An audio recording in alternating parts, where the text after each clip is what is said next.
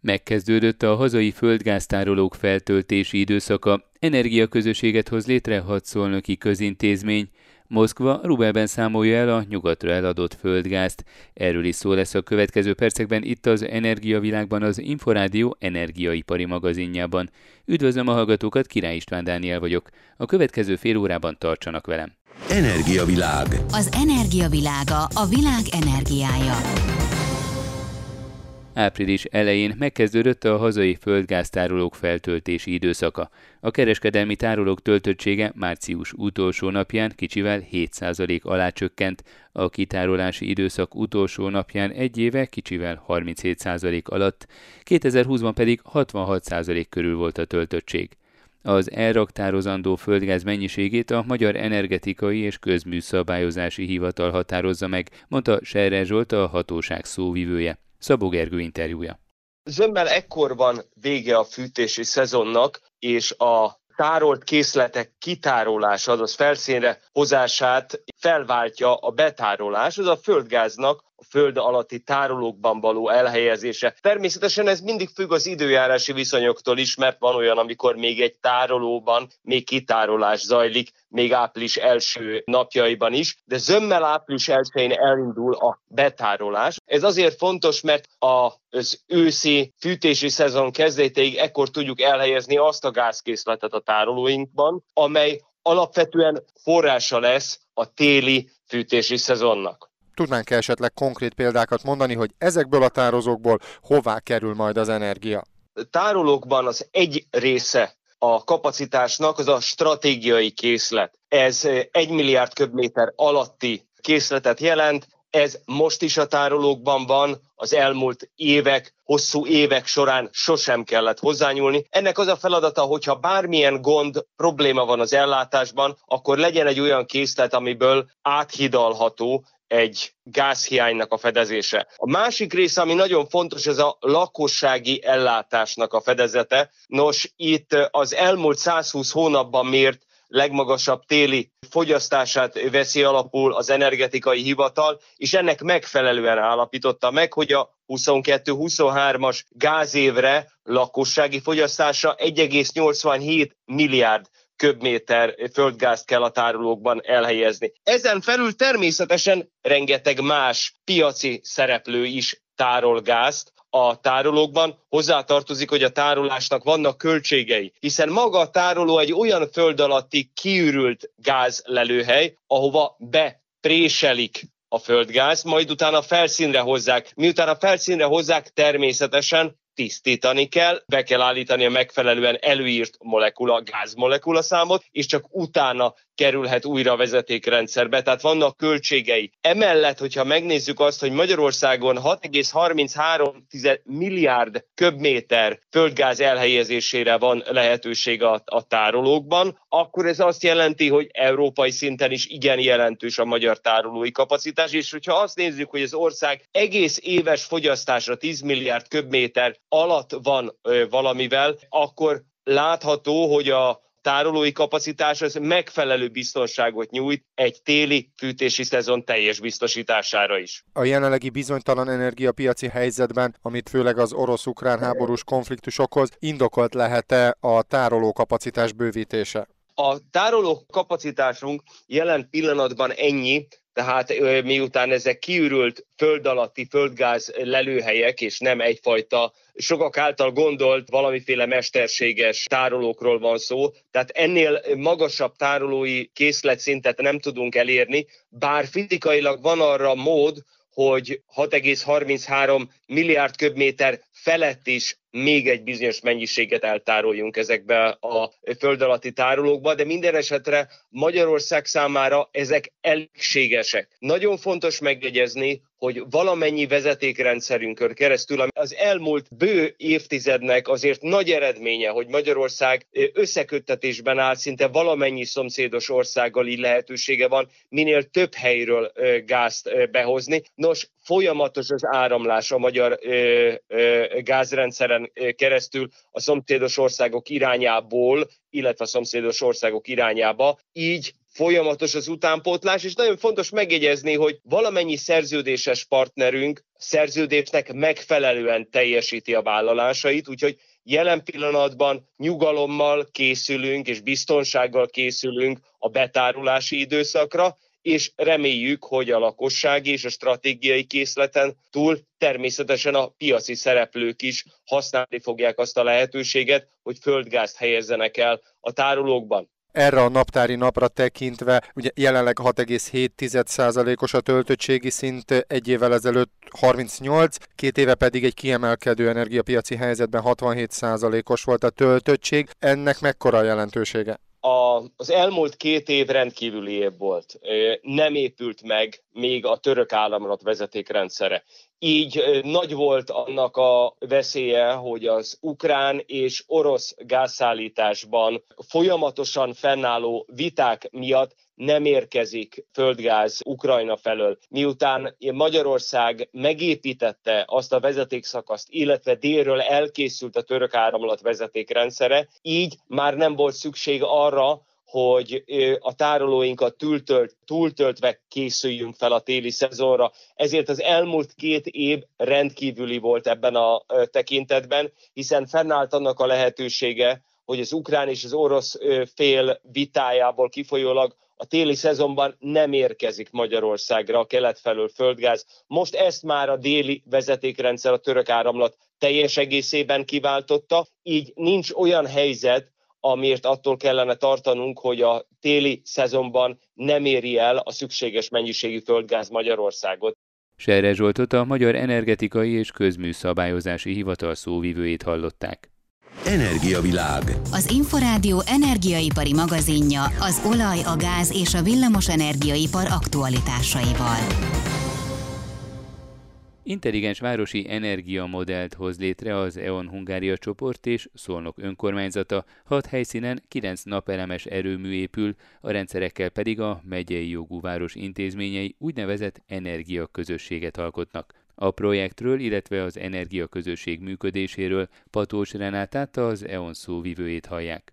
Az energiaközösségek, az, ahogy a szóban is rejlik, itt a közösség szó nagyon fontos, tehát összekapcsol olyan intézményeket, vagy akár lakóépületeket, amelyek napelemes erőművekkel rendelkeznek, megújuló energiát állítanak elő, és ezt egy közösségként tárolva ezt a megtermelt energiát, utána ott helyben képesek felhasználni hogyha most egy lakóházban gondolkodunk, hogyha a lakóházunk tetején van egy napelemes rendszer, akkor nem csak a saját magunk számára szükséges energiát termelhetjük meg, hanem ha például többletenergiát termelünk, mint amennyire szükségünk van, akkor azt akár, hogyha egy energiaközösségben gondolkodunk, és össze van kötve például több lakó épület ezzel a naperőművel, akkor azok az épületek is élvezhetik ezt a megtermelt energiát. Itt nagyon fontos, amit említettem még, hogy ehhez szükséges az is, hogy ezek a közösségek, vagy ezek a napelemes erőművek ott helyben képesek legyenek ezt tárolni is, és ezért van szükség például egy ilyen energiaközösségnél arra, hogy energiatárolók is részt vegyenek ebben, mert így oldható az meg az az energiamodell, hogy a napelemekkel megtermelt energiát ott helyben is akkor használhatják fel, amikor arra éppen szükség van. Ebben az esetben, hogyha egy energiaközösségről beszélünk, akkor egy szigetszerű üzemeltetés az, amit megkövetel ez a rendszer, vagy ugyanúgy a hálózatra rácsatlakozhatnak ezek a közösségek, illetve a közösség tagjai, és tulajdonképpen a felesleges energiát megoszthatják a szolgáltatóval is. Így van, több műszaki megoldás létezik. Az is egy megoldás, hogyha megtermelt energiát, hogyha felesleg is van, akkor azt a hálózatba táplálják, és akkor ugye ilyenkor elszámolható ez a plusz energia, vagy pedig közösségekbe kapcsolódva mondjuk úgy döntünk, hogy akkor azt egy másik épületbe, vagy annak az energia felhasználásához használjuk. Mennyire bonyolult, vagy mennyire nehéz, mennyire drága egy ilyen rendszer kiépítése? Azon túl, hogy természetesen több családnak, több intézménynek kell csatlakoznia ehhez a rendszerhez. Hogyha a jelen esetet nézzük, ugye itt Szolnok önkormányzatával hozunk most létre az EON Hungária egy olyan példaértékű energiaközösséget, ahol hat helyszínen Szolnokon kilenc napelemes erőművet építünk. Ezek az önkormányzat tulajdonában lévő intézmények. Van köztük például három óvoda, egy orvosi rendelő, egy bölcsödei igazgatóság és lakóházak is. Ezek az intézmények a megtermelt energiát energiát, hogyha éves viszonylatban nézzük, mert ugye azt nagyon fontos hangsúlyoznunk, hogy mivel megújuló energiáról és napelemes rendszerekről beszélünk, ugye nem folyamatos az energiatermelés, ezért is fontos a tárolás, de hogyha éves viszonylatban nézzük, akkor ezek a energiaközösségekbe kapcsolt intézmények teljes éves energiafogyasztását is képesek akár kiváltani ezzel a megoldással. Tehát, hogyha a megtérülést nézzük, akkor egy ilyen beruházás az akár már egy éven belül is megtérül. Itt nagyon fontos, hogy ezeket az energiaközösségeket, vagy ezeknek a létrehozását mindig megelőzi egy tervezés, és mindig az adott intézmények vagy lakóépületek energia igényéhez szabottan tervezik meg a napelemek méretét is, amik ezekre az intézményekre kerülnek. Tehát itt a megtérülés és annak az ideje attól is függ, hogy milyen méretű napelemes rendszerekről beszélünk, és az éves energiafogyasztáshoz hogyan viszonyulnak. Szolnok esetében hány intézmény, illetve mekkora beépített kapacitás az, ami ki tudja szolgálni ezt a kis közösséget? Ugye Szolnok esetében ennek az együttműködésnek a keretében hat helyszínen összesen kilenc napelemes erőművet telepít az EON. Ezek összesen 330 kW teljesítményű napelemes erőművek, és a már említett óvodák, bölcsödei intézmény, illetve orvosi rendelő energiaellátását, illetve az energia kiadásaik csökkentését fogja majd segíteni. Ugye, mivel napelemről van szó, az már talán köztudott, hogy nem folyamatosan és nem mindig termeli a kapacitás a maximumát a napelem, pláne mondjuk télen, vagy akár egy nagyon forró júliusi napon sem 100%-on üzemelnek ezek a berendezések. Ilyen esetekben, amikor kevesebb a megtermelt energia, mint amennyit ez a hat intézmény szeretne felhasználni, hogyan tudnak energiához jutni? Hagyományosan ugyanúgy a hálózatról? Így van, tehát olyan nem fordulhat elő, hogy ezek az energiaközösségek nem jutnak energiához, tehát ezt egy ilyen plusz szolgáltatásként érdemes elképzelni. Nem százszázalékos folyamatos ellátást biztosítanak ezek a megoldások, pont a napelemes rendszer, illetve a napenergia időszakos volt miatt, ilyenkor a hálózatról vételezhetnek ezek az energiaközösségek, viszont ami nagyon fontos, hogy sokkal kevesebb energiát kell megvásárolni így pluszban a kereskedőtől, mint amire egyébként ezek nélkül szükség lenne. Mennyire nagy, mennyire bonyolult az adminisztráció, hogyha egy lakóközösség, több család, több családi ház tulajdonos szeretne energiaközösséget létrehozni, mennyire nehéz a dolguk, vagy mennyire könnyű? Ahogyan a szolnoki beruházás esetén is, de egyébként bármilyen igény esetén az EON a beruházásban mindig komplex kulcsra kész energetikai megoldást nyújt. Ez alatt azt is értjük, hogy onnantól, hogy van egy igény, tehát ha például egy utca úgy gondolja, hogy több lakóház szívesen összefogna, ebben gondolkodik, akkor érdemes megkeresni és ajánlatot kérni ilyen szakemberektől, és a tervezés is, illetve magát a beruházást is talán azért könnyebb egy partnerre bízni, mert akkor minden egy kézben van. Úgyhogy itt a bonyolultságra visszatekintve igazából ez már a szakértőknek a feladata, például az EON szakembereinek a feladata, hogy minden szükséges dokumentumot, tervezést, műszaki kritériumot biztosítsanak, illetve vezessék, fogják az ügyfelek kezét ebben a folyamatban és az energiaközösség tagjainak, ha nem egyazon fenntartó, egyazon intézmény ernyője alá tartoznak, könnyű a megállapodás? Mert mondjuk, ha összefog tíz család, akkor felvetődhet a kérdés, hogy ki milyen arányban részesül, vagy részesülhet a megtermelt energiából. Ha valaki mondjuk nem használja föl, mert egy hónapig nincs otthon, akkor mi marad, mi jut neki. Szóval jogilag ez mennyire egyszerű? Igen, erre elég komoly és komplex szabályozás is vonatkozik ezekre az energiaközösségekre, és ezt úgy kell elképzelnünk, hogy az energia elszámolás is a közösségen belül zajlik, tehát mindenki a saját adott ingatlanára, épületére vonatkozóan kapja meg az energia elszámolást, és a közösségen belül ezt le tudják osztani. Tehát ennek a szabályozás miatt, illetve a szabályozási megfelelések miatt így elég tiszta az elszámolása. Az EON szolgáltatási területén belül hány ilyen energiaközösség van már? Ez a szolnoki beruházás, ez egy példa értékű beruházás az EON részéről is, és nagyon örülünk, hogy ebben szólnak a partnerünk. Ilyen volumenű energiaközösséget még nem hoztunk létre. Ugye ez a beruházás az idei évben év végéig fog megvalósulni, és ez lesz az egyik első, ami az EON és egy önkormányzat együttműködésében létrejön magán beruházásban, magán megvalósításban magánházak esetében van már, létezik, működik ilyen energiaközösség?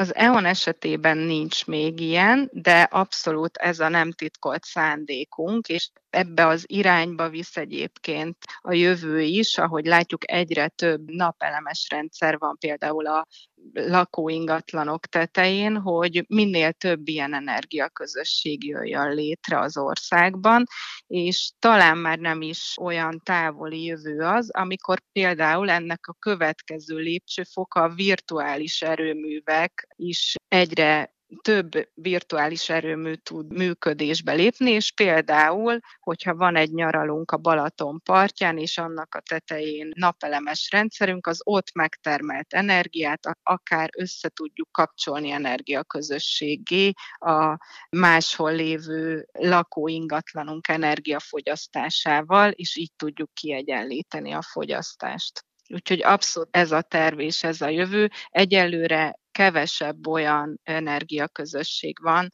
ami így egyéni ügyféligények mentén alakult, vagy ebben dolgoznánk. Említette, hogy Szolnokon energiatárolási megoldást is alkalmaznak. Mit jelent ez? Akkumulátort?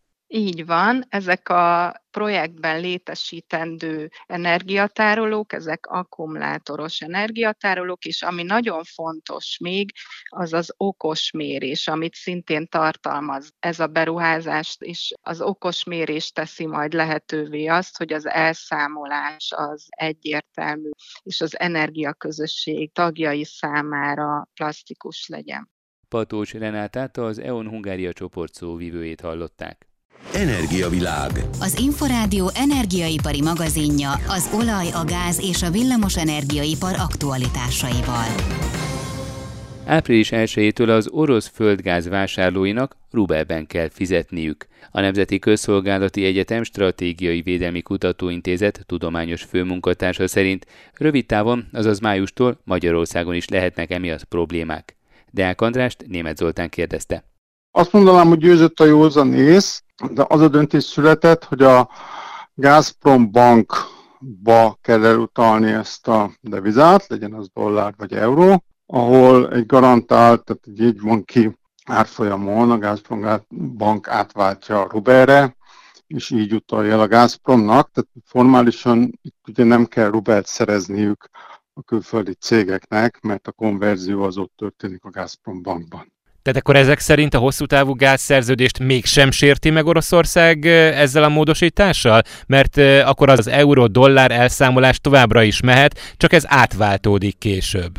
Annyi történt, hogy más számlára kéri. Tehát, hogyha eddig nem, nem a Gazprom bankba kérte, és valószínűleg nem a Rubel számlára, akkor itt a, a számla címet kell kicserélni a szerződésben, ez pedig nem egy ilyen vitális eleme a gázszerződéseknek, hogy normális esetben, normális körülmények között ez bármelyik fél kezdeményezheti, hisz normális esetben teljesen mindegy lenne, hogy a pénzmozgás milyen bankok között valósul meg. Mennyire állja meg a helyét Vladimir Putyin azon érvelése, hogy az európai fogyasztókat eddig ellátták ugye gázzal, megkapták, fizettek euróban, aztán befagyasztották ezt a fizetőeszközt, illetve a számlákat, és úgy fogalmazott az orosz elnök, hogy minden okuk megvan azt hinni, hogy a gáz egy részét gyakorlatilag ingyen szállították Európában. Ez így megállja a helyét? Hát ez így túlzás. Az tény, hogy rengeteg kifizetés történt Gazprom leányoknak Európában. Ugye ezek az Egyesült Királyságban is.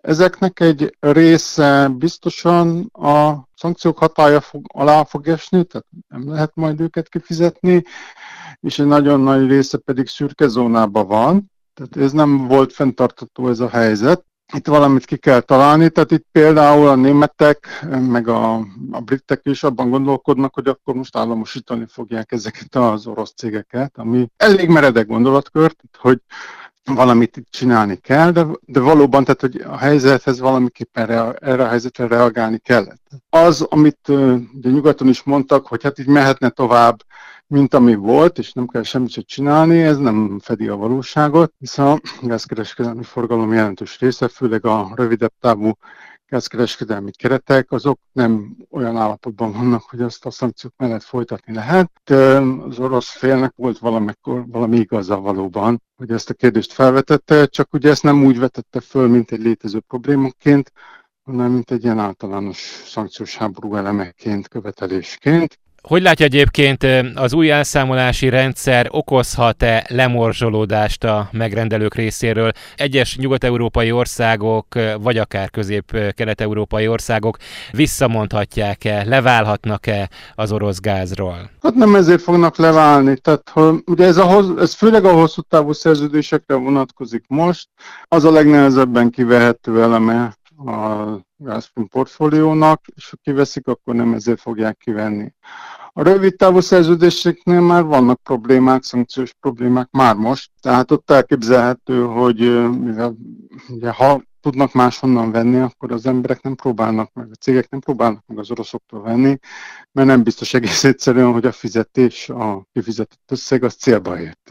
Ugye ez egy ilyen szürke, fekete doboz, hogy valaki elutal egy orosz cégnek egy pénzt, aztán az vagy megérkezik, vagy nem. Tehát arra plusz erőforrásokat kell szánni, hogy ezt tisztázzák a, a pénzügyi szolgáltatóval. A mostani helyzet tükrében, fényében magyar gázszállítás, tehát a Magyarország irányába érkező gáz, az nincs veszélyben? Hát a hosszú távú szerintem nincs, tehát hogy ezt mi is ehhez majd alkalmazkodunk, legalábbis jelen keretek közt ez alkalmazható. Itt ugye akkor lenne baj, hogyha a Gazprom bankot is föltennénk egy EU szankciós listára, jelen pillanatban nincs a Gazprom bank ilyen listán rajta. A rövid távúakkal természetesen problémáink vannak, vagy lesznek. Most is, és ugye, hogy ezek a szankciók élesednek, hisz itt van egy átmeneti időszak meghagyva, de májusra már majdnem mindegyik éles lesz ott igenis lehetnek zavarok. Ez a zavar, ez hogyan nyilvánulhat meg? Hát két és fél milliárd köbméter durván éves szinten be kell szereznünk a szabad piacról, és nem tudjuk, hogy ez a szabad piac létezik-e majd